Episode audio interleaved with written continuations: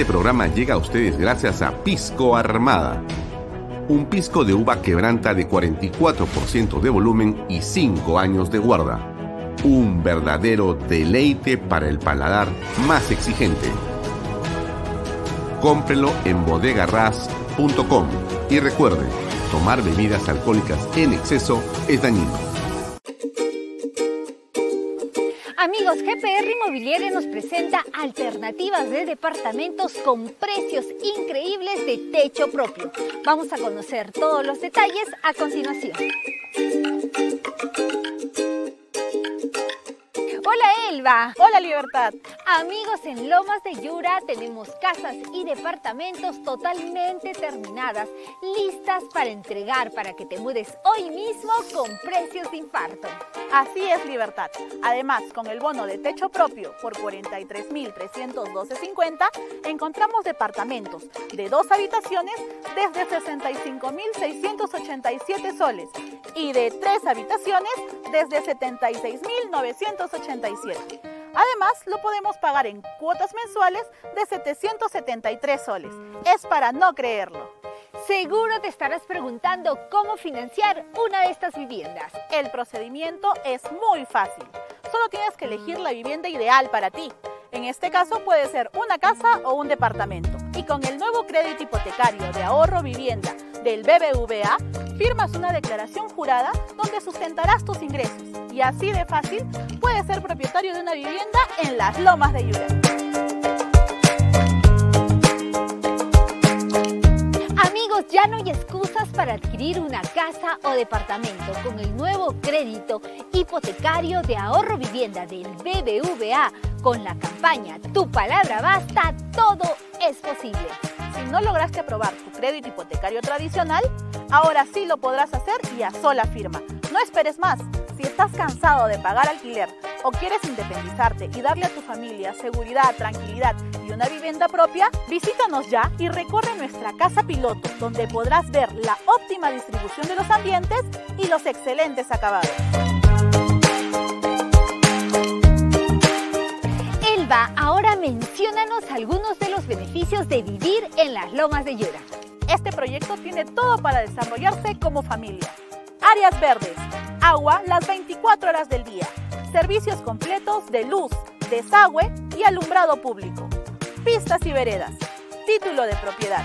Y proyección en la segunda etapa para área comercial, colegios y más. Estoy segura que muchas familias quieren vivir en Lomas de Yura, así es que decidan ya y compren su vivienda de inmediato. Nos pueden ubicar en el kilómetro 17 en la carretera Arequipa-Yura o visitando todas nuestras redes sociales. Recuerden que las oportunidades no son para siempre. Ven y compra ya. Es tiempo de tener algo tuyo que será para siempre. Ahora puedes iniciar una nueva historia en Lomas de Yura.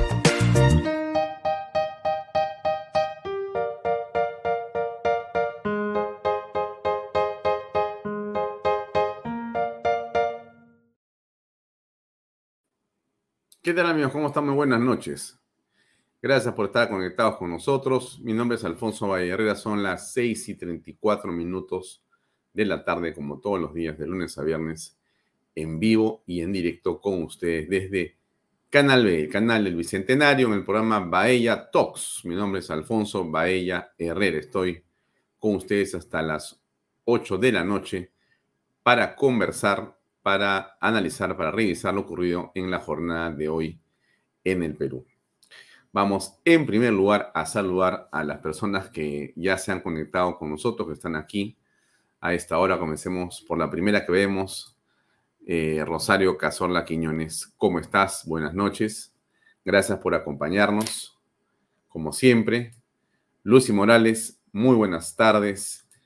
Irma Graham Chichisola también está con nosotros. Yolanda Rita Esther Mostacero, por supuesto, ¿cómo te va? Gracias por estar también. Maru Eles, ¿cómo te va? Ah, Armando Torres, Delgado, un, comentario, Alfonso, buenas tardes, y a ti a toda tu teleaudiencia, muy contento de estar en tu programa porque son noticias reales que suceden en nuestra patria y en verdad somos puros oídos. bueno, ahora vamos a escuchar a don Alejandro en un momento más. Eh, José Luis Lozano Quirós, ¿cómo te va? Estimado Juan Carlos Sutor, un gran saludo como siempre, gracias por acompañarnos.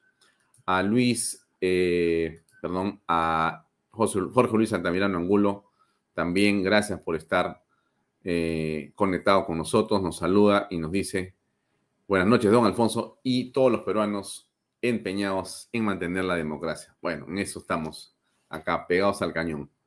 Eh, Charo Cáceres, ¿cómo te va? A todos los amigos de Canal B nos saluda. Em, está Omar Iglesias, está Zaida Bueno, Enrique Arrieta, mucho gusto, Eric Rodríguez, que también nos acompaña, Manuel Huayna, eh, que está con nosotros ahí. Muy buenas noches. Atentos al programa y Gladys Polo. Bien, ahí lo dejamos. Ya nos saludamos a más y nos pasamos toda la noche saludando y no hacemos lo que queríamos, que es comentarle varias cosas de hoy que han ocurrido en el país y en el mundo que son importantes. Creo que usted se imagina de qué es el programa de hoy, ¿no es cierto? Si bien es cierto, vamos a tener eh, un saludo de Agustín Laje. Se lo pongo un segundo porque Agustín ha tenido la cortesía de dirigirse este programa y a ustedes. Eh, ah, pero antes, tengo acá un nuevo auspiciador. Miren, ustedes saben, amigos, les voy a comentar. Le voy a comentar porque es importante comentarle. Este pequeño programa, que es canal eh, Vaya Talks, y este pequeño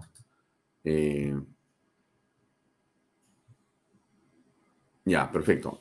Este, este pequeño canal, este pequeño programa o pequeñísimo programa, eh, y todo el equipo de Canal B, que somos unas siete personas, ocho en total, eh, en realidad nos sostenemos no por la gracia de Dios, mejor dicho, eh, la gracia de Dios nos sostiene, ¿no es cierto? Pero adicionalmente porque la fe es la que nos hace movernos todos los días, sin duda. Pero también nos ayudan los auspiciadores.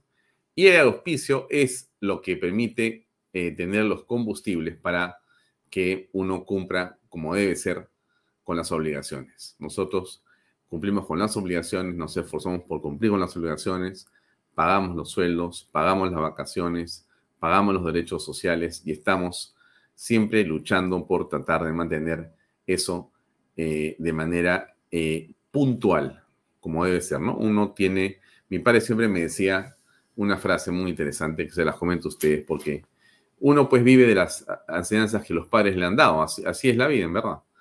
Y mi padre siempre me decía, mira, Alfonso, porque yo, como ustedes saben, quizá no sepan, pero les cuento un ratito, comenzando, en, estamos viernes, un poco más relax, ¿no?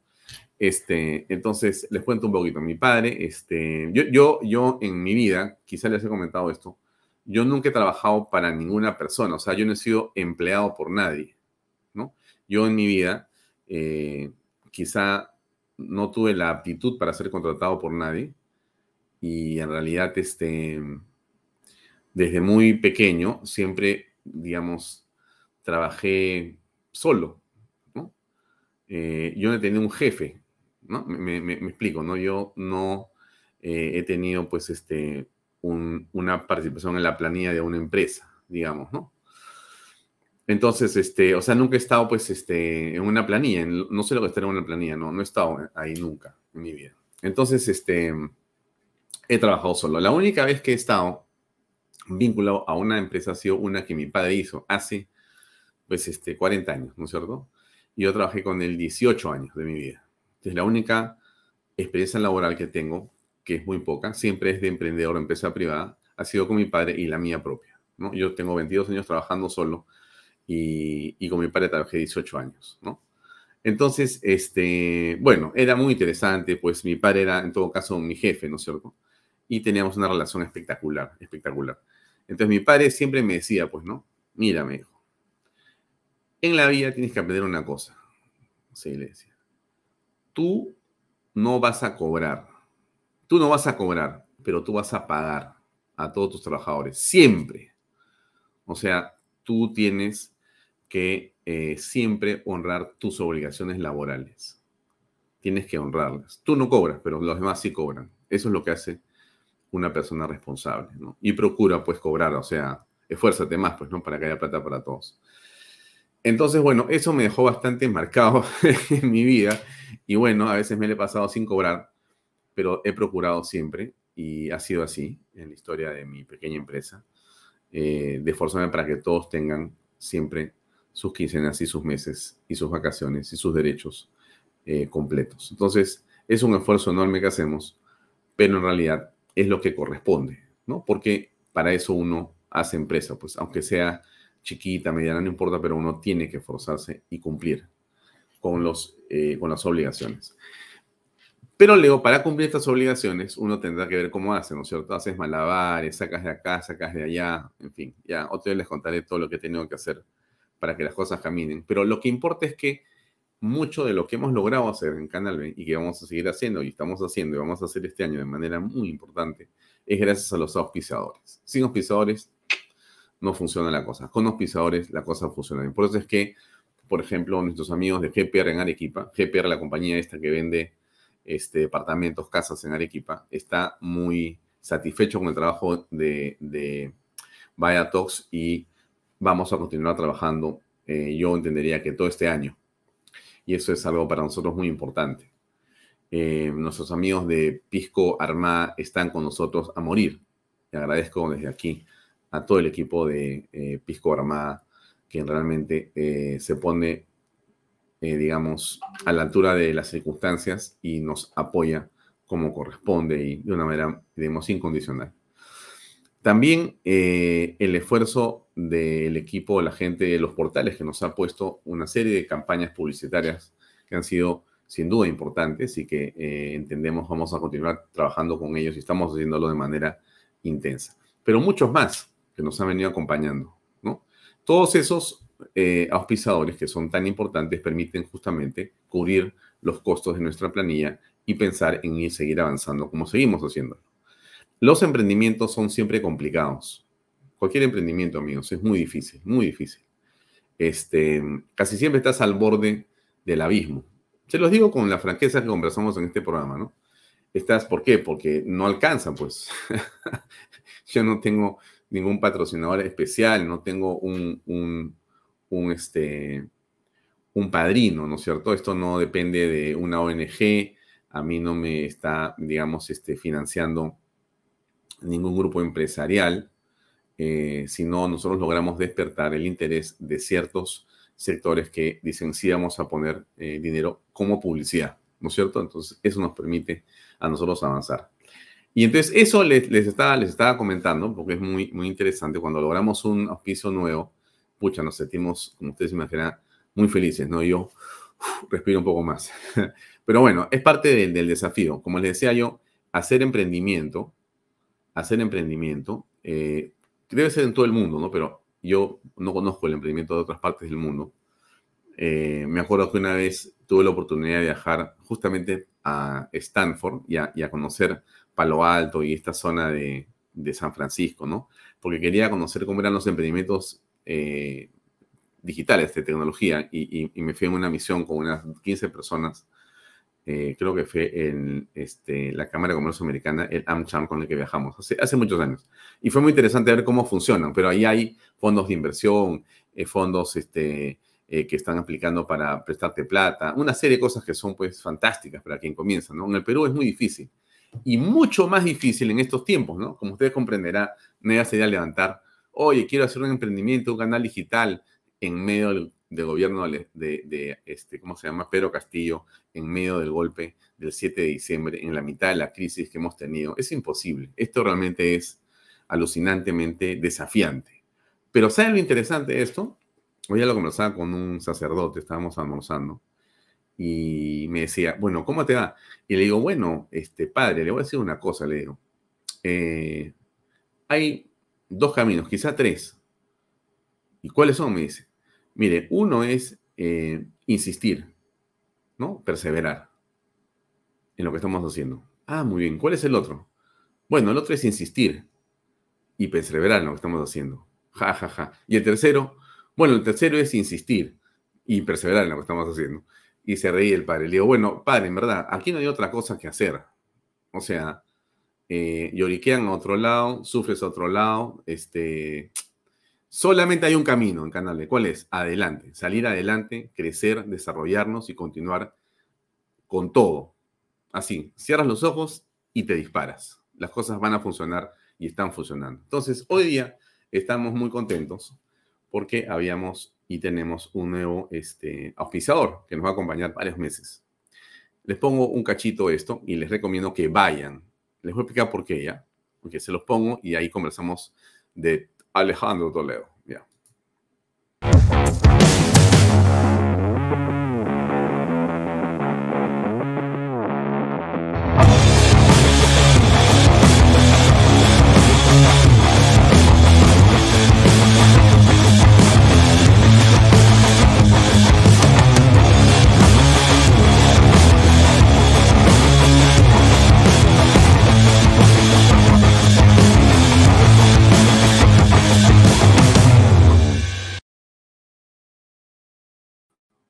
Ajá, Metacar, metacar.com.pe. A ver, ¿por qué es importante Metacar? Bueno, es oficiador nuestro, súper importante, pero ¿qué es, ¿cuál es la clave de Metacar?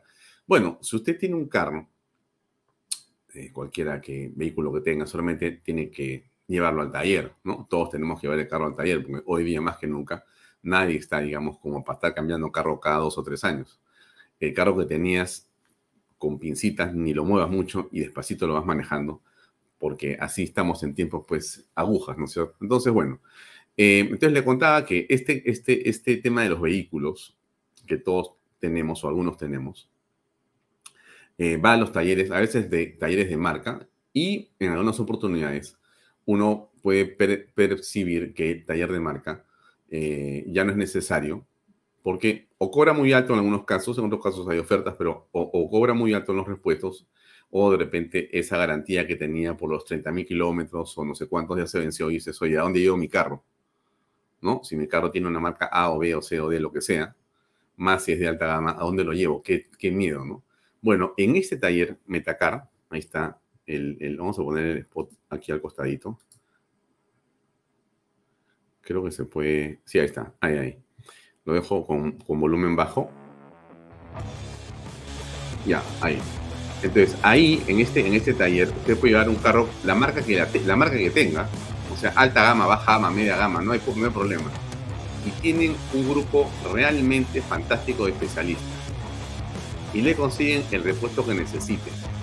Y lo tratan como si fuera usted el único dueño del taller. Se lo digo porque evidentemente he conocido el taller, por supuesto he conocido a los dueños y me han dicho, compadre, tú no te preocupes, porque acá los carros salen bien o muy bien, nada más, no hay otro camino.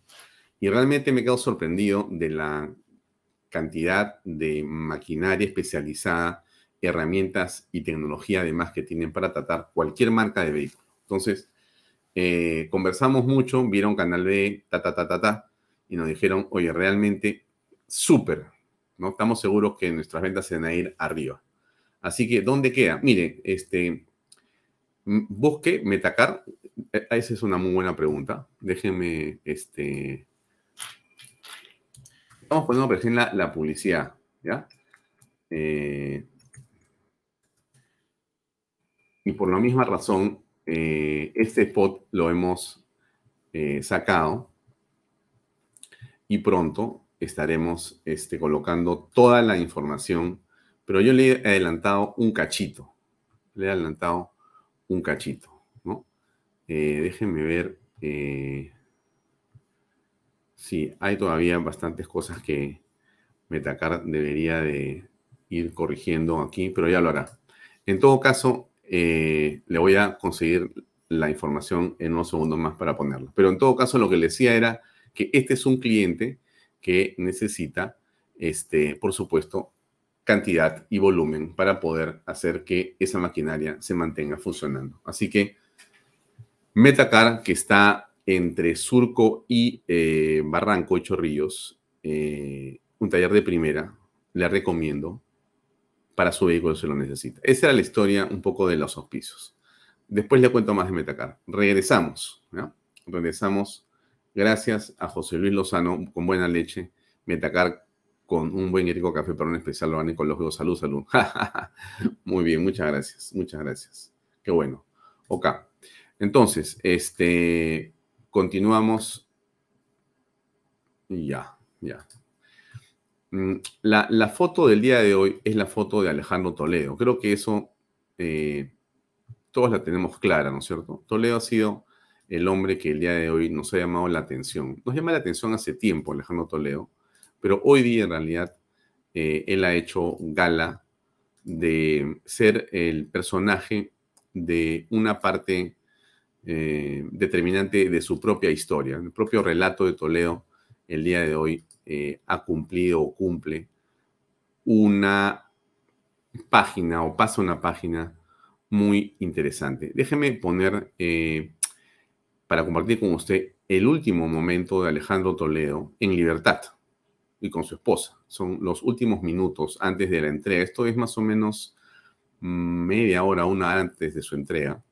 Alejandro Toledo hacía y lucía de la siguiente manera.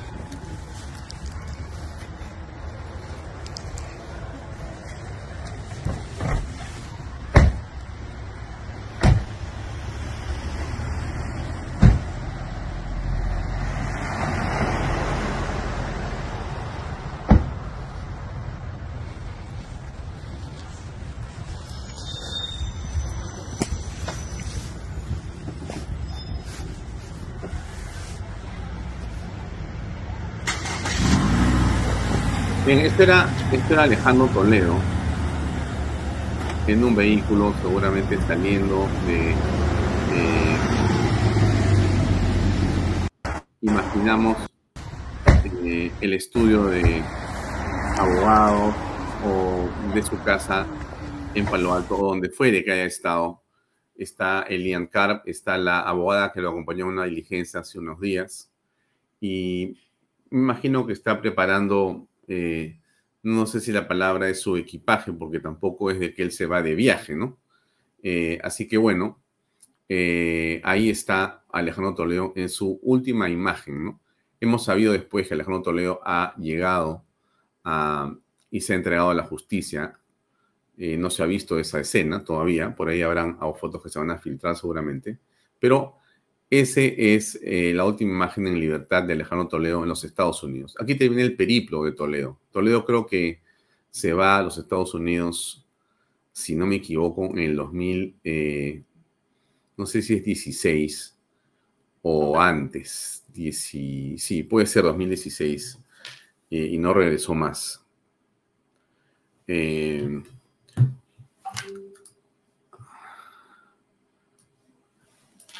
Déjenme ponerles un poco de info que me acaban de pasar. Eh, y creo que esto es importante para todos los que nos siguen. Un segundo.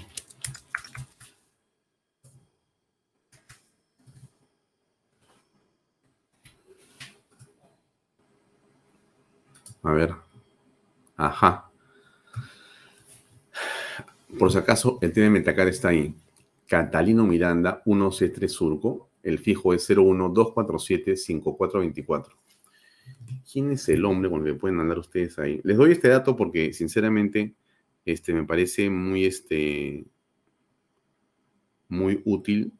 Los carros son tan importantes en la vida de eh, los que tenemos vehículo porque nos, nos son de un enorme beneficio cuando funcionan perfectamente bien. Claro, y el hombre es Renato Mendoza. Renato Mendoza es el hombre en Metacar. Catalino Miranda 163 Surco, para que lo puedan ubicar. El teléfono es 01-247-5424. Lo dejo ahí para que puedan tomar la, dirección. Y vienen su vehículo y miren si los pueden atender, si no nos llaman inmediatamente. Entonces, esta es la imagen de Alejandro Toledo, ¿no? La imagen que nos muestra a un expresidente de la República en una situación, digamos, hasta cierto punto eh, terminal en los Estados Unidos. Él ha vivido en, eh, entiendo yo, una residencia por un momento en Washington, después se fue a eh, la zona de San Francisco, entiendo que ha estado cerca de donde está actualmente eh, eh, la corte que le ha pedido que se entregue. él está en la zona de Palo Alto, si no me equivoco, cerca de Stanford, donde ha estudiado, donde ha estado viviendo también y donde tenía, digamos, su residencia. Pero acá tenemos también algo importante que mostrarle y es la última entrevista que ha dado Alejandro Toledo. Alejandro Toledo ha estado, eh, digamos, sin decir ninguna palabra, sin dar ninguna declaración, hasta que parece que se animó y dijo, no, hay que decir algunas cosas, y se animó a, eh, digamos, eh, dejar que una cámara grabara unas declaraciones de él. Aquí hay algunos minutos que nos parecen importantes porque dice varias cosas, ¿no? Vamos a analizarlas después, pero yo se las pongo a ustedes para que ustedes las escuchen, ¿no? Este es Alejandro Toledo eh, en, su última, en su última declaración. Aquí está.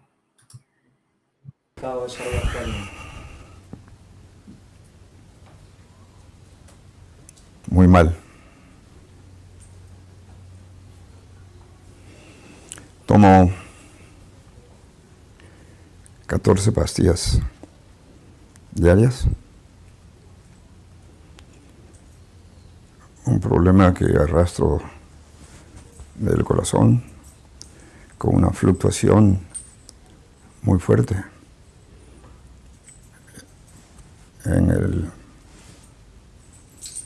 el tema del corazón,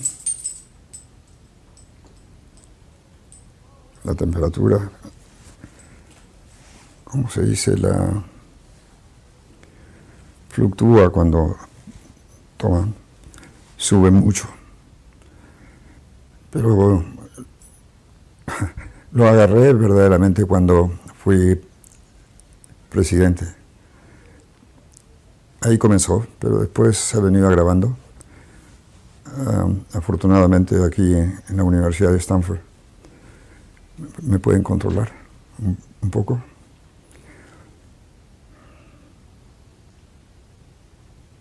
Tenido cáncer. Todavía quedan remanentes. Tengo mis certificados médicos de aquí, de la Universidad de Stanford y de Palo Alto Medical Foundation. Y los médicos son muy buenos, pero tratamos con mi esposa de salir a, a caminar. Pero eso no.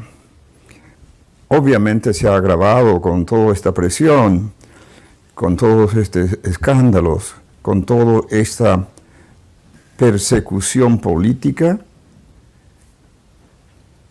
y una revancha política por la que no me perdonan haber liderado a mi pueblo en el año 2000 para recuperar la democracia de una dictadura. Y usted conoce esa historia mejor que yo. ¿Qué opina usted del de? Evalúeme. Ahí están ustedes. Eh,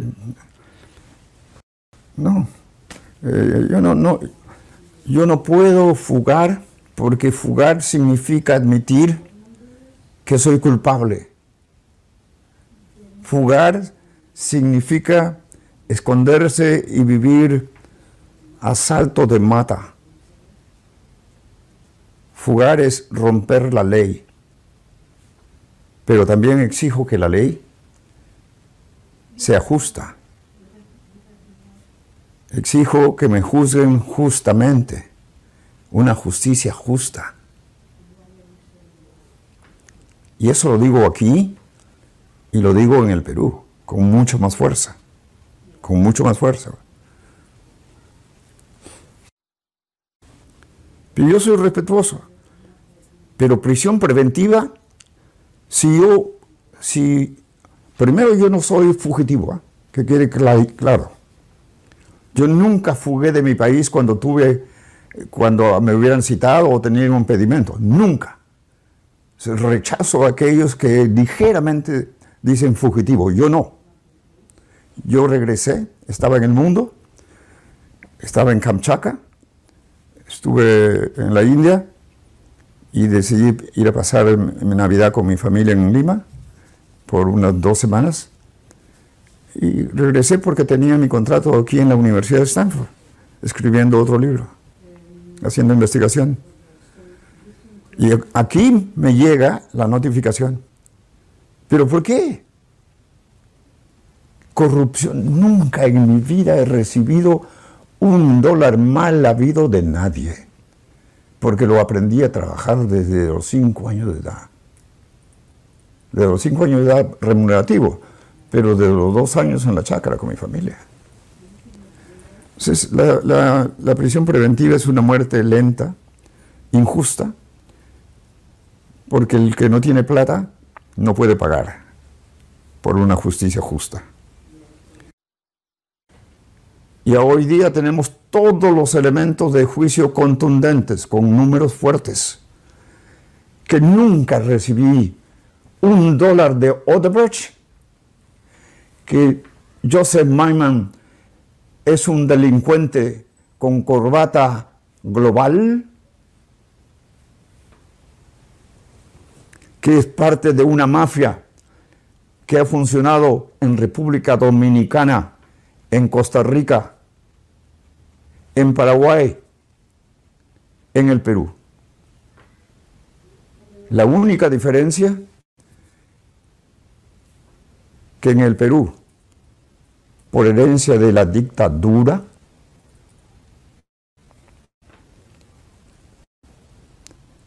en el Perú, le voy a soltar un dato fuerte. En el Perú, el Perú es el único país en donde ha funcionado Odebrecht y Odebrecht ha tenido que reparar monetariamente por los delitos que cometieron. Y segundo, ya no están permitidos trabajar en esos países donde ellos han ejercido influencia para hacer plata fácil pagando dinero. Pero en el Perú, por razones que no entiendo, es el único país que ha dejado de cobrarle mil millones de dólares a la empresa. Estoy muy triste porque mi país, del cual me siento profundamente orgulloso, ha regresado a la época de la dictadura de los 90. Ha regresado y ahora no me perdonan haber liderado dos millones y medio de peruanos para que en la marcha de los cuatro suyos estoy muy profundamente desilusionado por lo que acaba de suceder en el Departamento de Estado y el Departamento de Justicia. Pero eso no me quita mi profunda gratitud por este país. Este país no es, perfecto, pero el tema de la democracia, el tema del debido proceso, the rule of law,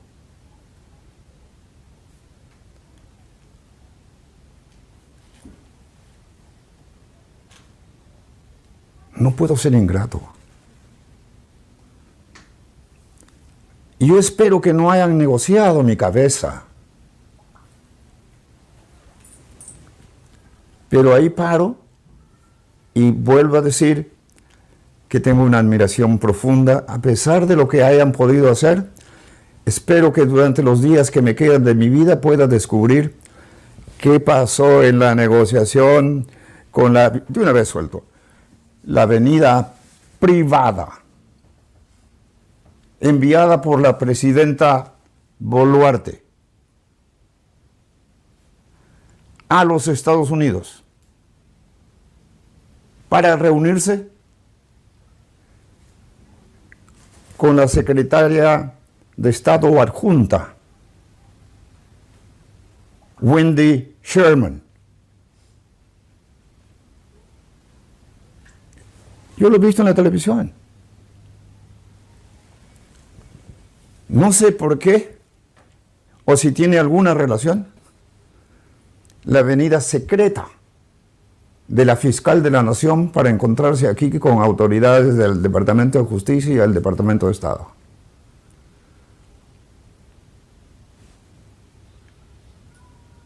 Y la señora responde a un miembro clave de la dictadura que nosotros tumbamos. Hmm. Él es Alejandro Toledo Manrique, ha sido presidente del Perú del año 2001 al 2006. Ayer hemos conversado aquí con Enrique Gersi, un abogado ampliamente conocido y se hacían comentarios en torno a lo que es o puede ser la interpretación política de, digamos, el periodo en el que fue presidente del Perú, las razones por la ascensión del señor eh, Alejandro Toledo, la forma en que gobernó, en realidad eh, el ánimo de venganza con el que él y la gente que lo aupó en el poder llegaron a Palacio. Eh, quizá una de las lecciones, eh, estimados amigos de Canal B, que haya que extraer de lo ocurrido con Alejandro Toledo,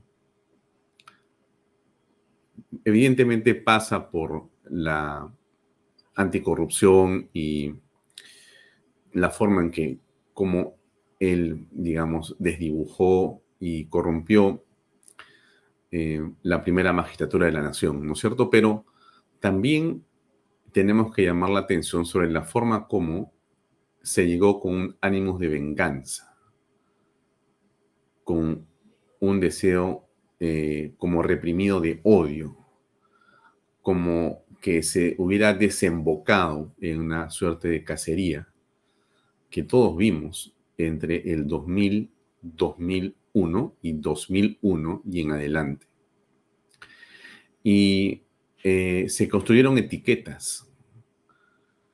Y yo no me cansaré de repetir el hecho de que la etiqueta más comercialmente favorable ha sido llamar a alguien fujimorista y llamarse a alguien antifujimorista. El antifujimorismo es una eh, posición política. Es algo que posiciona políticamente a una persona. Una persona insulta a Keiko, insulta a Alberto Fujimori. Una persona eh, les dice ladrones o asesinos o pronuncia la mayor de las mentiras de este siglo sobre el Fujimorismo, que es la lesa humanidad, y automáticamente todo el mundo caviar te mira como si resplandecieras. Te ponen la televisión, te tratan lindo, te quieren. Basta que digas tú que odias, que Keiko es corrupta, que esto, que el otro, que el esto. Todo eso lo repites en casi una especie de cinco frases que son ampliamente conocidas y ya estás posicionado tienes canales, tienes cables, tienes periódicos, puedes ser columnista, hasta programas de televisión te van a dar. Así funciona. Así funcionó, estimados amigos. El odio que Alejandro Toledo ha, eh, digamos, liderado detrás de quien se han agrupado, colocado, escondido un grupo de periodistas, operadores políticos, ONGs, abogados, empresarios, de diversa índole y extracción social, con educación y sin educación, arribistas y otros que están hace mucho tiempo en el Perú. Todo eso que ha ocurrido termina con esa imagen de Alejandro Toledo, que por cierto debe ser la más condescendiente que vamos a dar de Alejandro Toledo, porque en realidad eh, las marrocas y su chaleco de detenido es lo que le corresponde llevar. Y no es que uno tenga bajo ninguna circunstancia que sentirse feliz por una condición en la que un ser humano se degrada a ese punto. No, eso no es, porque finalmente como somos cristianos y creemos realmente en Dios, lo que tenemos que pedirle a Dios es que tenga compasión, ¿no? Que haga justicia, pero que ayude a este hombre a encontrar paz. Y entonces, ¿por qué le digo esto? No? Porque a mí me parece que si algo tiene que servir lo de Toledo, todo este caso que vamos a analizar más el día de hoy, es para reflexionar nosotros, sobre todo en el voto, sobre todo en la manera como la política debe ser eh, concebida, amigos. No para beneficiar a alguien, sino para beneficiar a los peruanos. En verdad, se lo digo en verdad. Cuando nosotros estemos frente a una urna, cuando hagamos campaña electoral por alguien, cuando pensemos, pensemos cómo se va a beneficiar el país, la ciudadanía. Y jamás pongamos por delante el odio. Jamás, jamás, jamás pongamos delante el odio. Y si alguien odia, pues, y si cree en Dios, pues que rece para que ese odio salga de su corazón y podamos enfrentarnos con limpieza frente a procesos políticos. O sea, eh, el país tiene que sanar, amigos. El país ha estado enfermo, sigue enfermo. Pero ha estado enfermo de toledismo, de odio, de etiquetas. Lo que tenemos que tener claro los peruanos es quiénes han puesto esas etiquetas y quiénes han utilizado eh, la política y en todo caso la justicia para destruir la política y perseguir de una manera eh, incorrecta, ilegal y eh, infamante a sus opositores políticos. Todo ese equipo que estuvo con Toledo, ¿qué cosa fue lo que hizo? ¿No hizo eso? Ahora, este hombre ha dado esta entrevista ayer. O sea, ayer, me imagino que a eso de las 8 de la noche o 7 alguien le dijo, oye, Cholo, mejor grábate una entrevista, grábate algo para que la gente piense o se conozca tu palabra, ¿no?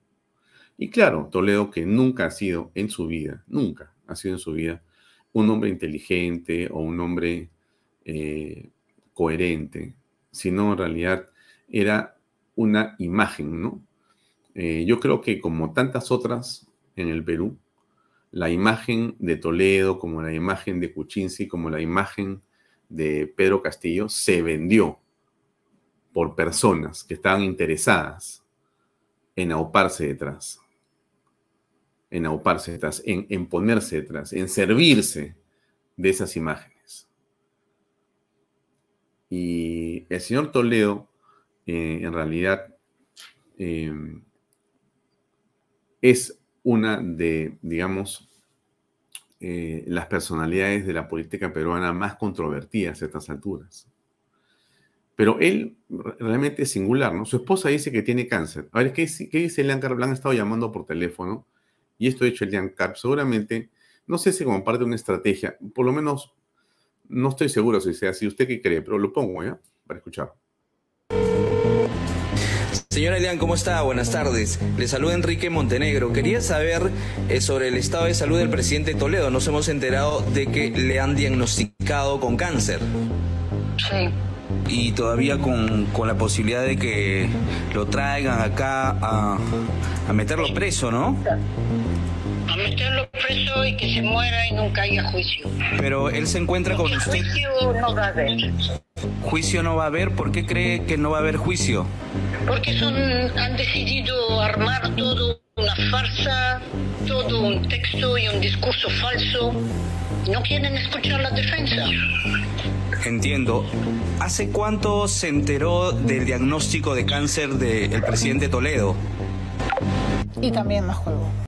¿No? O sea, eh, no creo que la estrategia sea que él diga que está con cáncer, porque al final de cuentas, él mismo dice en una entrevista que el cáncer estuvo con él y que ya lo dejó y que hay un remanente y que en todo caso, según lo que él mismo indica por su palabra, ha sido superado. No tiene pastillas, pero en fin, tampoco eh, es una cuestión de hacer escarnio de nadie. Creo que uno no debe hacer aquello que critica que se ha hecho con otras personas. Y el escarnio hecho con García Pérez, el escarnio hecho con Lucho Castañeda, el escarnio con Keiko, con Alberto Fujimori, eh, no debería ser de ninguna manera digamos, una razón de nadie para ahora decirle a Toledo, vamos a hacer escarnio de Toledo. Porque como lo hicieron con ellos, hay que hacerlo con Toledo. Creo que eso eh, no es lo que debe ocurrir. Lo que debe ocurrir es lo que no hizo ese grupo de gente que estuvo con Alejandro Toledo, con estos personajes, y que tanto daño le ha hecho a la política peruana. Lo que no hicieron fue reflexionar para sacar una lección de lo que había ocurrido. Y aquí lo que hay que hacer es reflexionar para sacar una lección de lo ocurrido. Eso es lo que creo que viene. Pero alguien dirá, pues, este, pero este hombre tampoco es un santo, ¿no es cierto? No, ¿quién va a pensar que Toledo es un santo? O sea, que uno eh, pida por él, que es lo que nos corresponde a todos hacer como personas que creemos en Dios, ¿no? Que pida por porque Dios se encargue de ver cómo va a administrar justicia, que lo tienen que hacer los jueces, por supuesto, pero uno cree pues en las, en las personas, cree en la oración, ¿no es cierto? A pesar de todo lo que ha hecho Toledo, ¿no? Ahora, era una joya, ¿no? Porque Toledo es un campeón de los campeones, ¿no? Para decir cosas, para tener, digamos, posiciones. Usted se acuerda de esto, déjenme poner este cachito, este video que realmente, bueno, ahí podríamos pasarnos este, dos horas hablando de Toledo sobre sus videos, ¿ah? y creo que volveríamos a verlos otra vez porque son realmente impresionantes, pero este me llamó la atención. que te secuestraron? Ah, que yo fue a las 7 de la mañana, eh, yendo de mi casa a una reunión, en el puente Quiñones tres camionetas polarizadas sin placa. Lo que recuerdo es las metralletas y un pañuelo. Perdí el conocimiento y después de seis horas fui, fui devuelto al conocimiento. Es decir, que tú no sabes si te llevaron con prostitutas. No, no, no sé. Por eso te digo, de lo que yo puedo recordar, puedo decir que no. Ese día lo vi en estado normal, consciente. No parecía drogado ni borracho. Es más, estaba conversando y riéndose con las chicas con naturalidad. Pero hay más, en los recovecos de la memoria.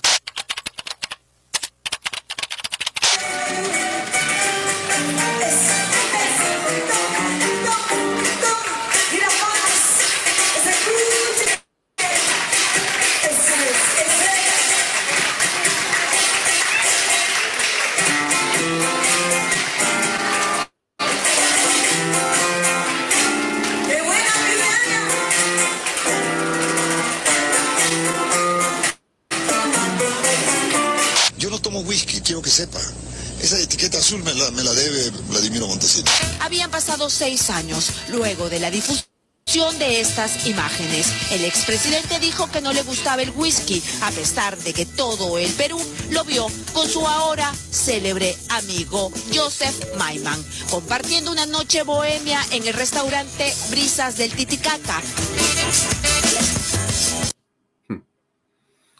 Eh, ahora, usted sabe quién es Joseph Maiman, ¿no es cierto? O sea, usted sabe, eh, digamos, el rol que ha cumplido cumple Joseph Maiman en esta película de Toledo, ¿no?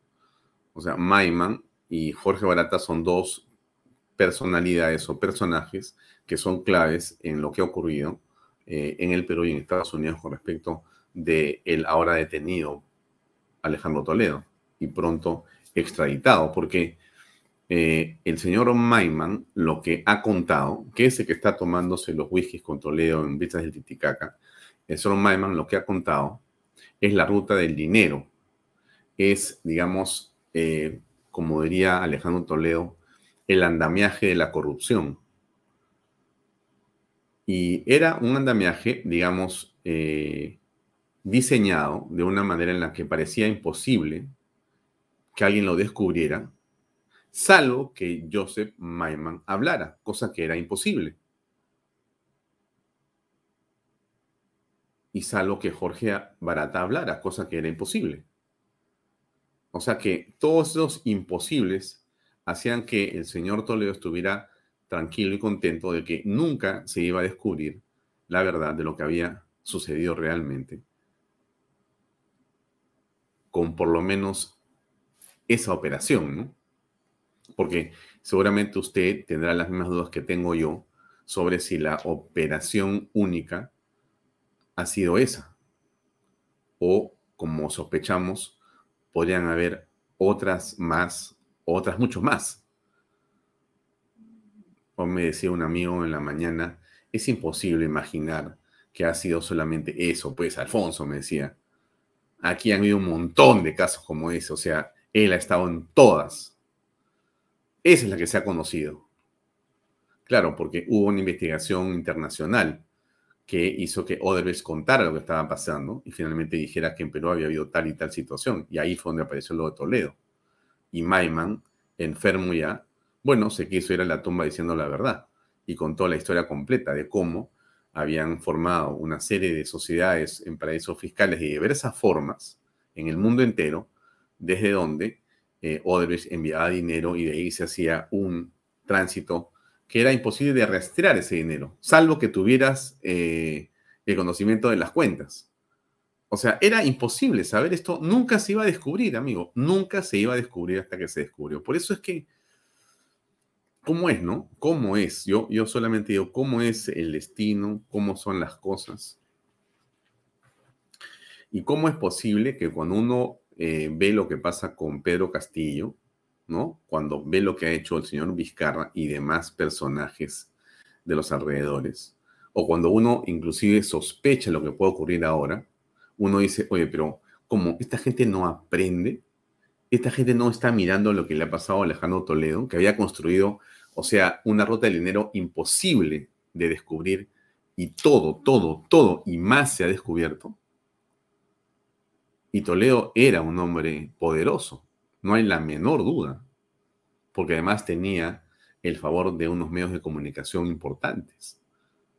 O sea, Toledo es uno de los políticos más poderosos en el país, desde mi punto de vista, porque durante el tiempo que estuvo, supo repartir, supo entregar una serie de, digamos, eh, poderes. Y nada más y nada menos que tuvo como primer ministro a Pedro Pablo Kuczynski.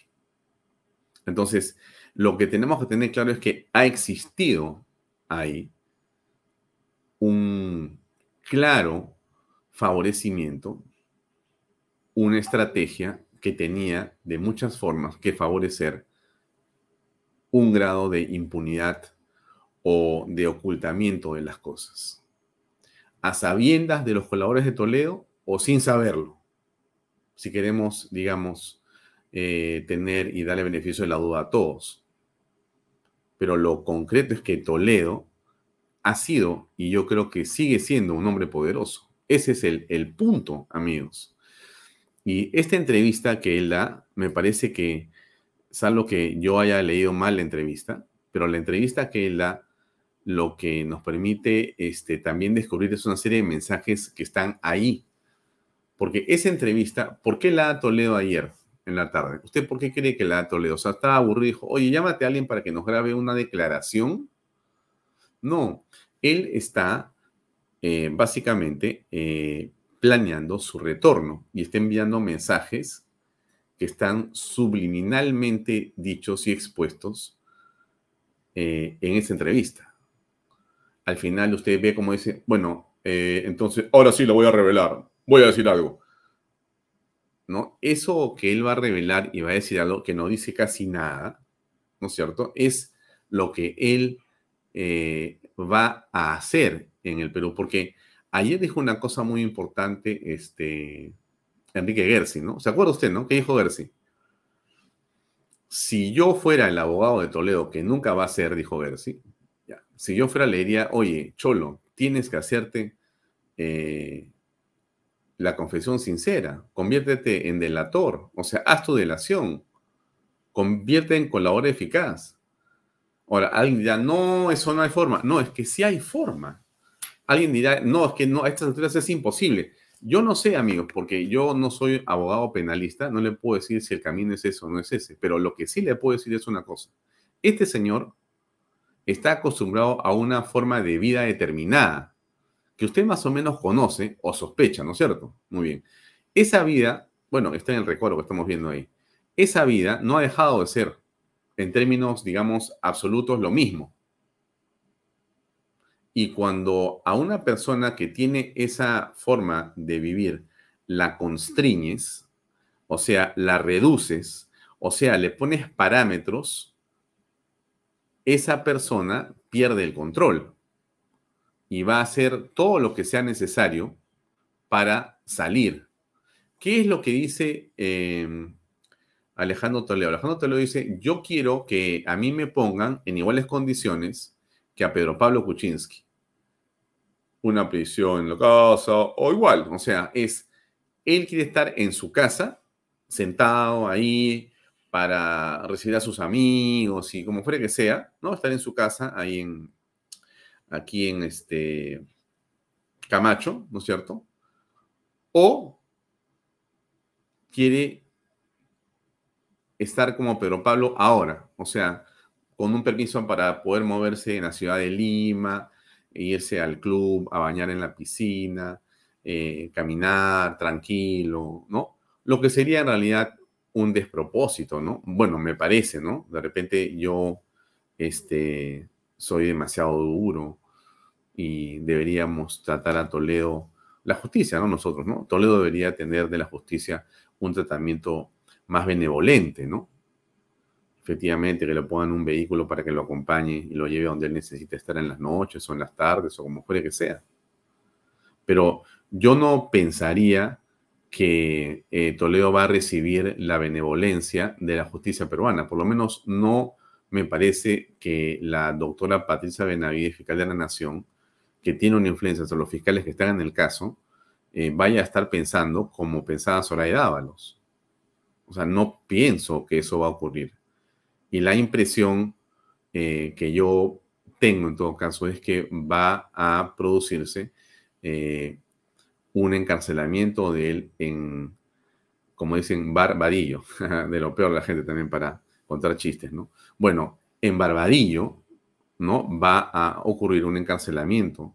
Será solamente preventivo o no, pero eh, el tema es bastante, bastante complejo. Seguramente ahí en Barbadillo tendrá algunas licencias para poder tener esto o lo otro que le dé seguramente comodidad o tranquilidad emocional, espiritual, no sé. Pero, pero la situación de Toledo va a ser complicada, ¿no? No va a ser tan complicada como, como la que tenía en Estados Unidos, porque en Estados Unidos realmente este, Toledo, pues, este, tiene que comprender que el Perú es distinto también en eso, pues las cárceles norteamericanas son eh, estrictas en verdad.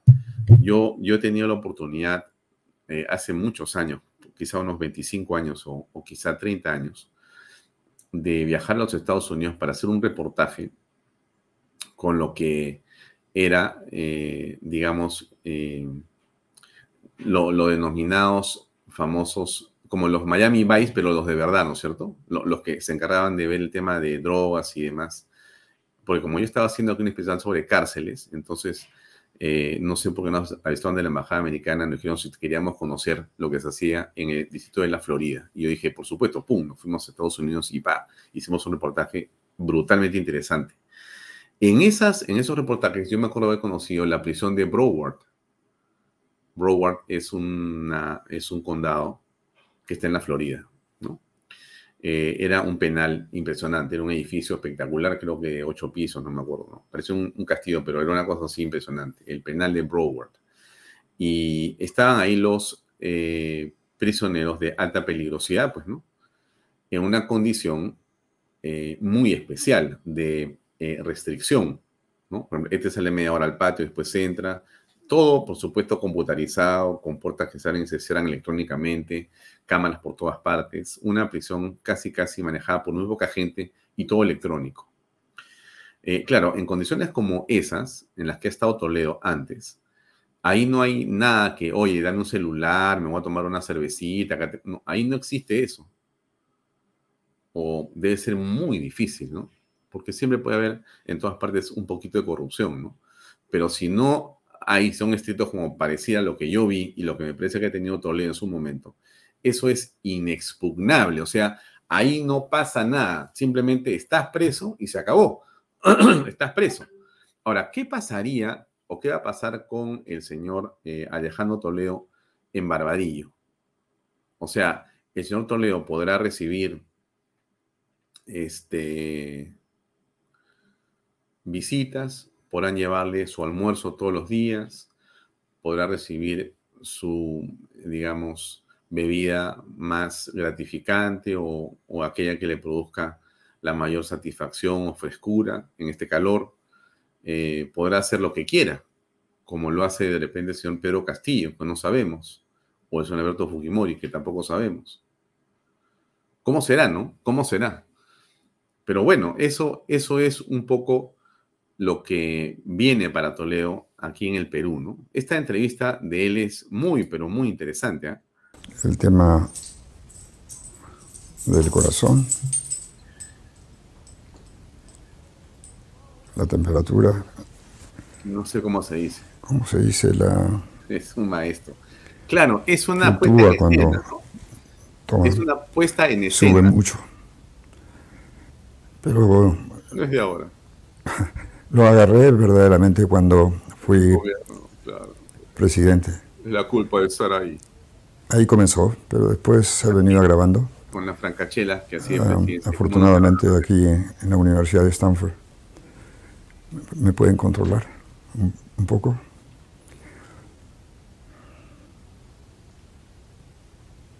He tenido cáncer.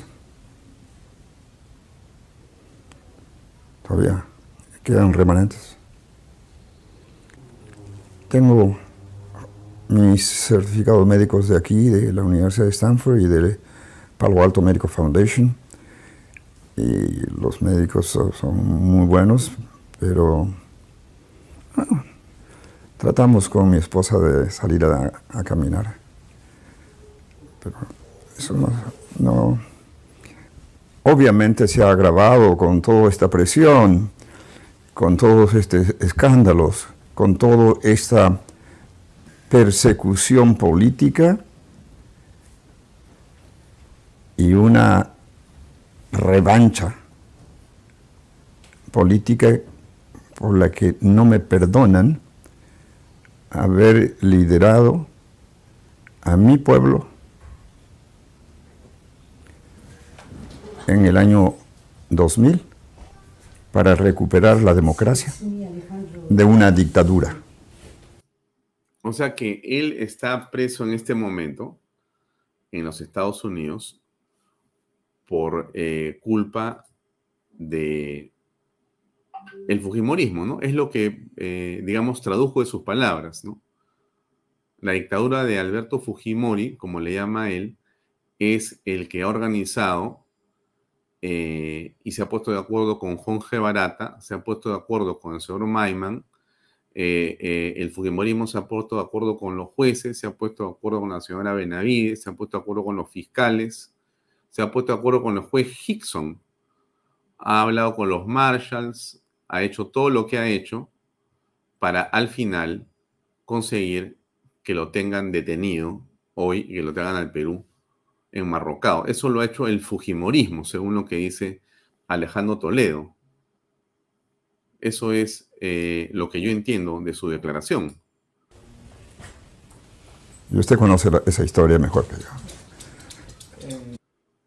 ¿Qué opina usted del río de fútbol? Evalúeme. Ahí están ustedes. Eh, no, eh, yo no, no, yo no puedo fugar porque fugar significa admitir que soy culpable. Fugar significa esconderse y vivir a salto de mata. Ha fugado del Perú tratando de eludir la justicia y ha vivido a salto de mata en los Estados Unidos, hasta que le han puesto un grillete electrónico en el tobillo. Y ha hecho todo lo que ha estado, digamos, eh, en las manos de él y en las manos de la gente que lo apoya, porque han habido hasta académicos que han estado firmando cartas para que se proteja a Alejandro Toledo hasta hace poco. Ha hecho todo lo que ha podido Alejandro Toledo para evitar justamente la justicia. O sea, pero don Alejandro, pues, eh, me parece que no recuerda lo que ha ocurrido en el corto plazo o en la historia pasada eh, de las últimas semanas o meses. No, no, o, o nos intenta mentir o él no se acuerda. Fugar es romper la ley, pero también exijo que la ley sea justa. Exijo que me juzguen justamente, una justicia justa. Y eso lo digo aquí y lo digo en el Perú, con mucha más fuerza, con mucho más fuerza. Yo soy respetuoso. Pero prisión preventiva, si yo, si, primero yo no soy fugitivo, ¿eh? que quede claro. Yo nunca fugué de mi país cuando tuve, cuando me hubieran citado o tenía un impedimento. Nunca. Rechazo a aquellos que ligeramente dicen fugitivo. Yo no. Yo regresé, estaba en el mundo, estaba en Kamchatka, estuve en la India y decidí ir a pasar mi Navidad con mi familia en Lima por unas dos semanas. Y regresé porque tenía mi contrato aquí en la Universidad de Stanford. Yo tengo dudas sobre ese contrato de la Universidad de Stanford, de repente sí existe, ¿no? La gente humilde como mi origen. Qué paradójico la vida. Hace dos días, el ministro de Educación del Perú, lo paradójico es de el Ministerio de Educación. Dice que propone a los peruanos y al Consejo de Ministros de que se debe implementar la pena de muerte. Está aquí publicado, lo tengo ahí. Y segundo, dice que los organismos internacionales, aquellos como la Comisión Interamericana de Derechos Humanos de Washington y de Costa Rica, y las organizaciones de derechos humanos de las Naciones Unidas. Es un desastre, son literalmente se llaman adefesios. Usted creo que entiende la palabra. Esa es la palabra que utilizó. Y que deben salirse del... Bueno, yo soy un luchador defensor de los derechos humanos. Mujeres, hombres, negros, blancos, amarillos.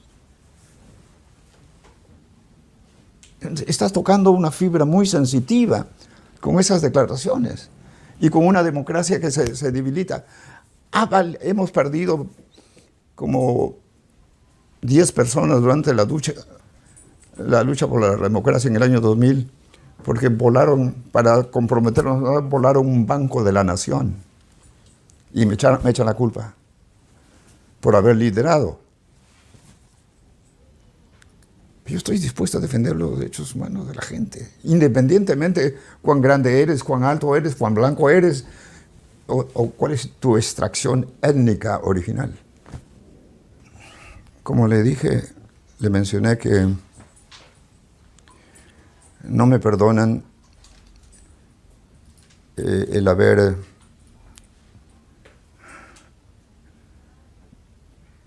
tenido el coraje o la,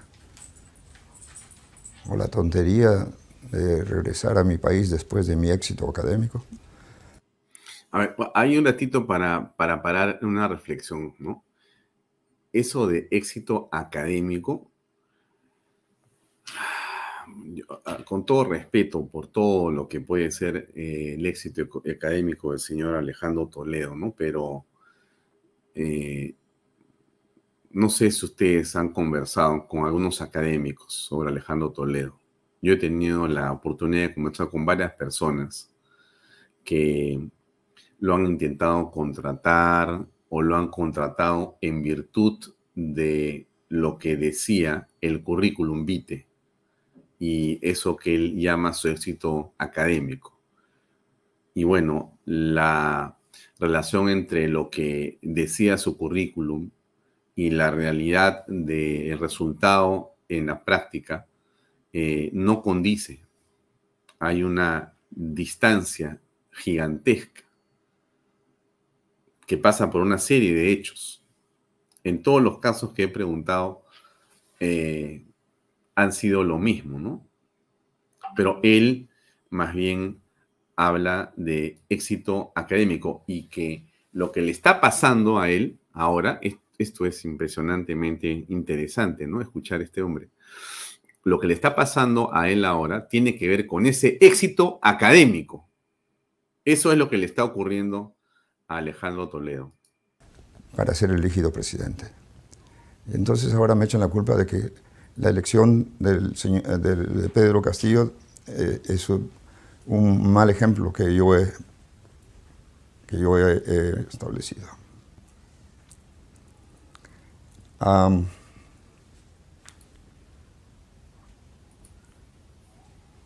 yo me voy a entregar mañana, a las 9 de la mañana. No sé cuánto tiempo me van a tener aquí en la cárcel. Y no sé quiénes van a venir a recogerme del Perú. Pero lo único que pido es que no le corro a la justicia, pero le pido, por favor, no me maten en la cárcel. Déjenme luchar con nuestros argumentos.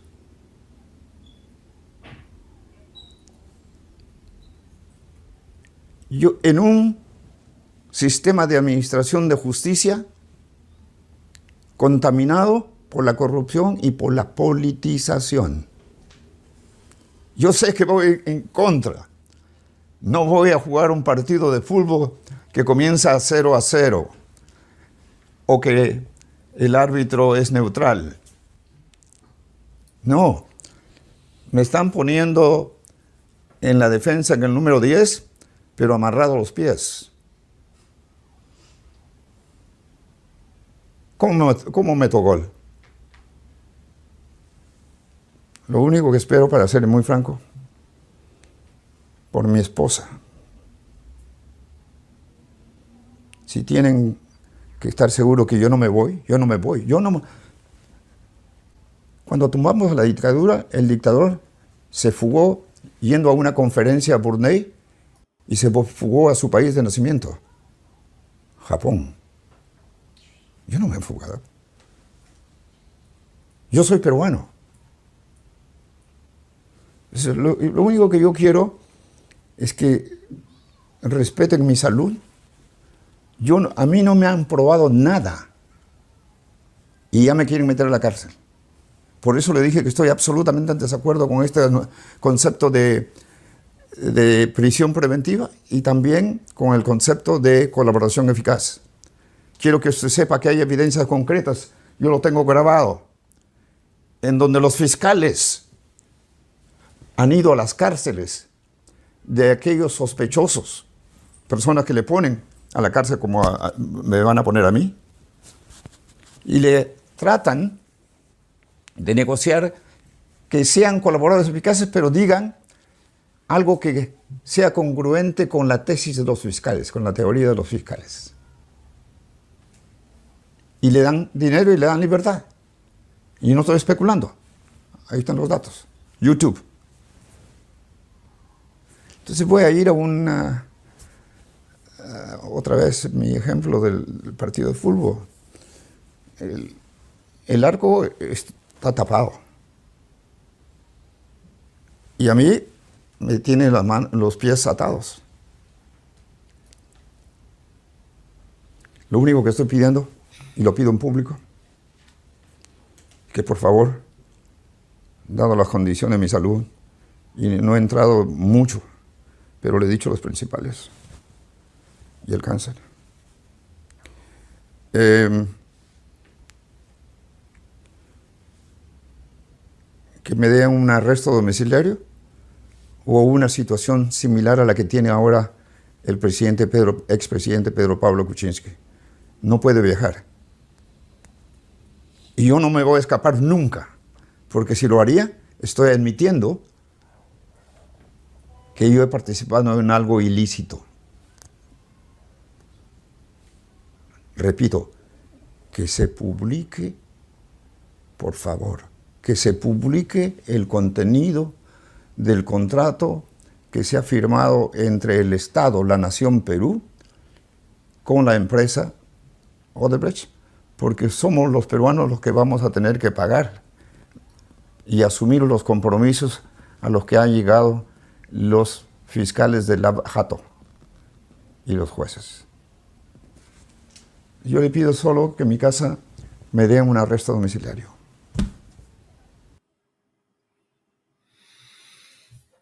¿Qué le parece a usted? Mucha gente nos sigue el día de hoy, viernes. Que le den una condición igual a la de Pedro Pablo Kuczynski.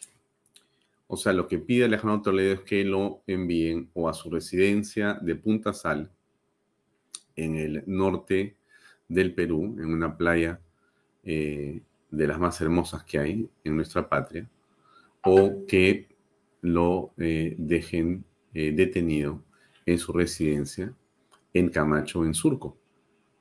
Es lo que pide él en, digamos, clemencia y pide que la justicia haga eso. Dice, igual que Pedro Pablo Kuczynski no lo dejan salir del país, él no se va a salir ni se va a escapar porque eh, sería admitir que es culpable. ¿Usted qué, cree de esto? ¿Usted qué piensa de esto? Algo escuché yo de una eh, entrevista cortita que le hacen a Toledo hace tiempo, ¿no? Y lo llaman y él dice que no, que sí, que no, que sí. Se hace pasar con la voz eh, de otra persona, ¿no? ¿Se acuerda usted? Eh, aló, buenos días, con el señor Alejandro Toledo. ¿Aló? ¿Quién habla? ¿Qué tal? le saluda Carlos Viguria, periodista de ATV. equivocado el número. no, Toledo es un campeón, ¿ah? Bueno, y de esas hay un montón, ¿no? Usted se acuerda, ¿no es cierto? Bueno, hay un montón de esas, un montón de esas de que lo llama a Toledo, dice que no, dice que sí. Eh, voy a regresar a lo que dijo ayer Enrique Gersi, que me parece muy interesante no perderlo de vista. Miren, escuchen ustedes. Significado para la historia del Perú. La... Toledo, ¿qué ha significado para la historia del Perú? La captura del poder por parte de los grupos de izquierda eh, que han sido denominados por el periodismo como la izquierda caviar. Con Toledo llega al poder la izquierda caviar.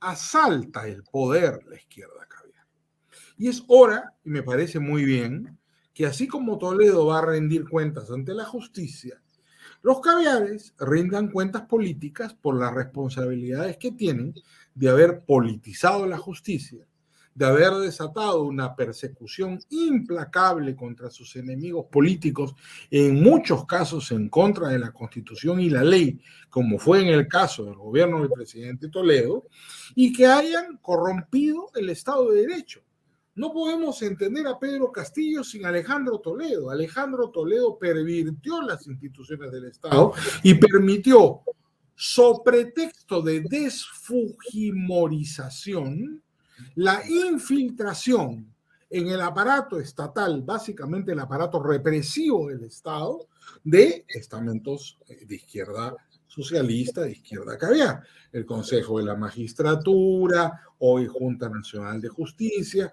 el Ministerio Público, el Poder Judicial, fueron paulatinamente copados e ideologizados, no con el propósito de administrar justicia, ni conocer la verdad, sino de ser un instrumento de poder. Y eso es lo que ha ocurrido. Alejandro Toledo es un cobarde, ¿no es cierto? Entonces va a comenzar a, pitar como tren de sierra, como se dice criollamente. Entonces yo estoy seguro que delatará a todo el mundo, que estará gimiendo y gimoteando permanentemente eh, los nombres de sus cómplices. Hmm. ¿Qué cree usted? Tiene razón este Enrique Gersi, ¿no? Otro cachito de Gersi ayer que estaba muy buena.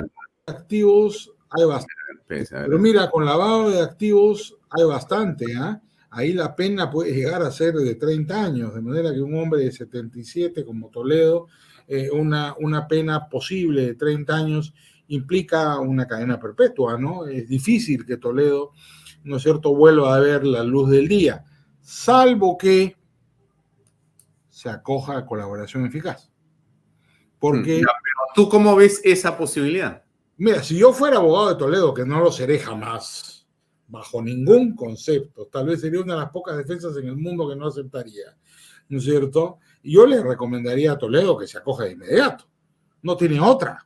Si quiere ver la luz del día alguna vez, no, Toledo lo único que le queda es actuar responsablemente y acogerse. Claro, nunca ha actuado responsablemente en su vida, pero no tiene más alternativa. El doctor Su me parece un abogado competente, lo he escuchado en televisión, él está tratando de crear argumentaciones, pero creo que solo le queda acogerse. Estoy seguro que la Fiscalía de la Nación es un jefe de Estado, es a la fiscal de la Nación a la que le corresponde, ¿no es cierto?, la dirección de la investigación. Bueno, estoy seguro que la fiscal de la Nación va a estar muy interesada en escuchar qué tiene el presidente Toledo que contarle. Y, ojalá que Toledo se avenga a colaborar con la justicia para que el Perú sepa la verdad, ¿no? De todo lo que pasó en su periodo que fue bastante triste, como te digo, fue el periodo en el cual el caviaraje captura el poder en el Perú, hasta hoy. Recién estamos asistiendo hoy día al fin del poder caviar en el Perú. Y tendrán que rendir cuentas por lo que han hecho en estas dos décadas, casi dos décadas y media, de ejercer el poder de una manera arbitraria en el país y en todos los terrenos. Hmm. Ahora, usted, señora que ve este programa, usted, señor que nos acompaña todas las noches, ¿cree sinceramente lo que hizo Enrique Gersi? ¿Cree que aquí ha habido un poder caviar? ¿O es una exageración de Gersi? No, no es para tanto, digamos. ¿Cómo, cómo ve las cosas? Estamos en una situación bien especial, ¿eh? bien delicada, porque esto eh, que vemos que Toledo en Lima va a ser un sacudón. Ya de hecho hay mucha gente de los que se encumbraron con Toledo de manera incorrecta que está seriamente preocupada, ¿no? Algunos dicen eh, de una manera, eh, no sé si metafórica, más vale muerto que vivo. Se dicen cosas fuertes. Toledo puede, como dice el señor, eh, el doctor Enrique Gersi, puede terminar generando realmente el fin de una casta de advenedizos, odiadores, si decide contar lo que todos sospechamos, pero que no sabemos. Es el mismo caso, amigos, de lo que ha pasado con el señor Maiman, ¿no? O sea, ¿cómo es, no? ocurren todas estas cosas y nunca te imaginas que alguien va a contar las, eh, digamos, eh, tratativas, los detalles que estuvieron detrás de la forma como se armó tal o cual figura o campaña o lo que sea. Porque hubo seguramente un deseo maligno un deseo que fue y ha ido más allá de la justicia, un deseo de venganza, un deseo de realmente eh, enlodar, destruir para siempre a un grupo político. Y eso, estimados amigos, eh, es lo que se está pagando ahora en el caso de Toledo. O sea, Toledo está recibiendo eh, de ninguna manera por culpa del Fujimorismo o ta, ta, ta, ta, ta. No, esto es básicamente hechura de él mismo. Aquí en todo caso, el que comenzó a decir las cosas fue la gente de Odebrecht y el que continuó diciendo las cosas fue su superpata, el hombre del dedo en el hielo. ¿A quién, a quién le mueve el hielo en su vaso? Y, le dice, toma hermano, chúpate un trago más. A Maiman. Su pata del alma, Maiman, es el que al final lo echa a Toledo. Entonces, eh, la cosa, bueno, parece bastante bastante clara, ¿no? No, no, hay, mucho más que, hacer.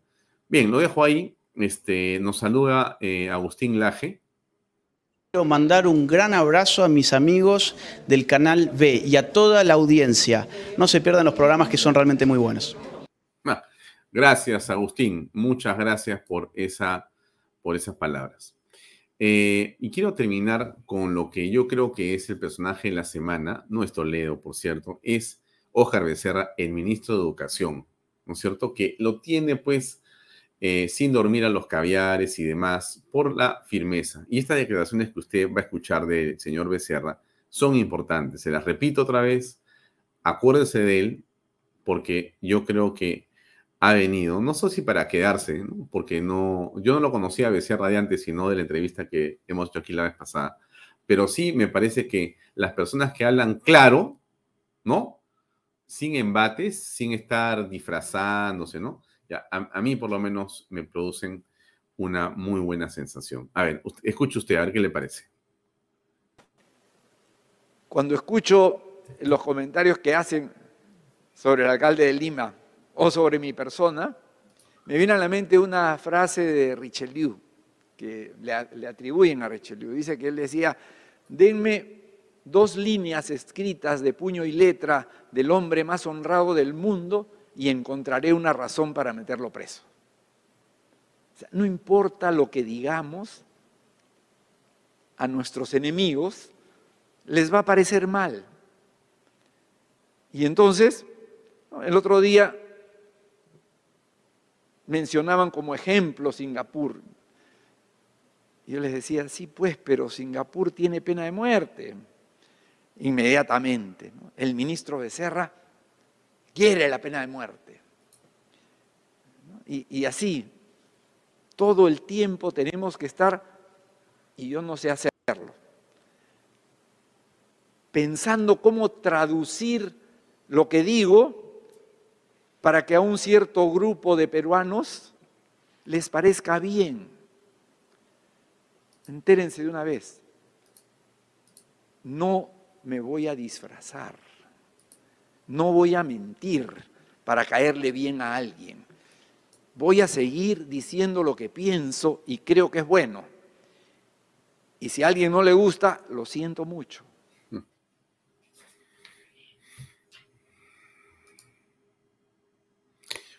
Bueno, ese es Becerra, ¿no? Eh, los tiene locos, los ha desesperado, están al borde del colapso, pues toda esta gente se ha realmente convertido en eh, una desesperación, ¿no? El señor eh, Becerra, con su actitud, los ha sacado totalmente fuera de foco. Terminamos el programa, amigos, en un segundo. Por favor, no se olvide que su carro puede ser realmente eh, mantenido, sostenido y cuidado en el valor que tiene. El vehículo, para los que tienen vehículo, es realmente una herramienta indispensable que hoy más que nunca hay que cuidar. Los que tienen, bien por ellos que lo pueden cambiar, los que no lo pueden cambiar, como la mayoría de peruanos, pues tenemos que cuidarlo.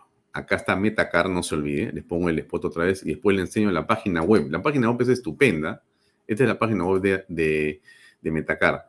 Atendemos todas las marcas, contamos con verdaderos expertos. Aquí está los videos del taller, el taller, mecánica en general, planchado y pintura, embellecimiento automotriz, mantenimiento y reparaciones, restauración de automóviles, carga de autos eléctricos, experiencia, infraestructura, tecnología, profesionalismo. ¿Qué tal página?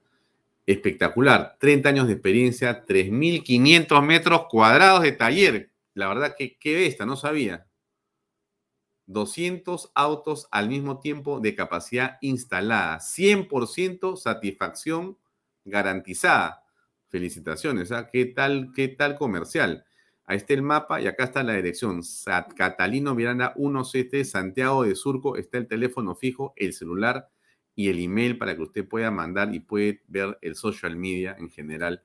Pues si su carro tiene ya que ser llevado al taller, es viernes, amigo. No se quede sin carro el fin de semana. Vaya usted a Metagar y diga, vengo por haber visto Bahía Tox. Ahí está.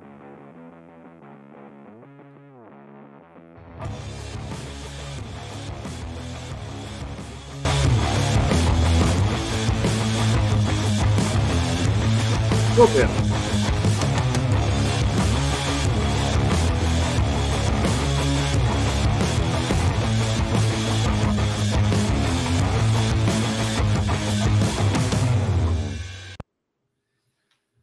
Me despido de usted, no se olvide. Su carro en. Vamos a hacer una promoción, vamos a hablar con el de Metacar para hacer una promoción para que haya un código de descuento. Si usted dice Bahía Talks, ahí está, vamos a hacer un tracking de esa manera, si hacemos realmente una medición. Si usted está o no aprovechando la oferta. Realmente lleve su vehículo ahí y le aseguro que le va a ir muy bien. Eso es todo por hoy, las 8 y 1 de la tarde. Viene el gran programa del padre Luis Gaspar. Si a usted le gustan las reflexiones eh, eh, eh, de fin de semana del padre Luis Gaspar, se las recomiendo. Ahora a continuación, más en Canal B. Gracias por acompañarnos. Tenga un estupendo fin de semana en familia. Si puede rezar, si puede orar por el país, hágalo. A trabajar mucho. Descanse usted que el lunes hay que continuar en la batalla como todos los peruanos. Un gran abrazo, gracias por la compañía, gracias por los comentarios y gracias por ir a Metacar, que si van a Metacar ayudan a este programa también. Un gran abrazo. Buen fin de semana. Gracias, buenas noches.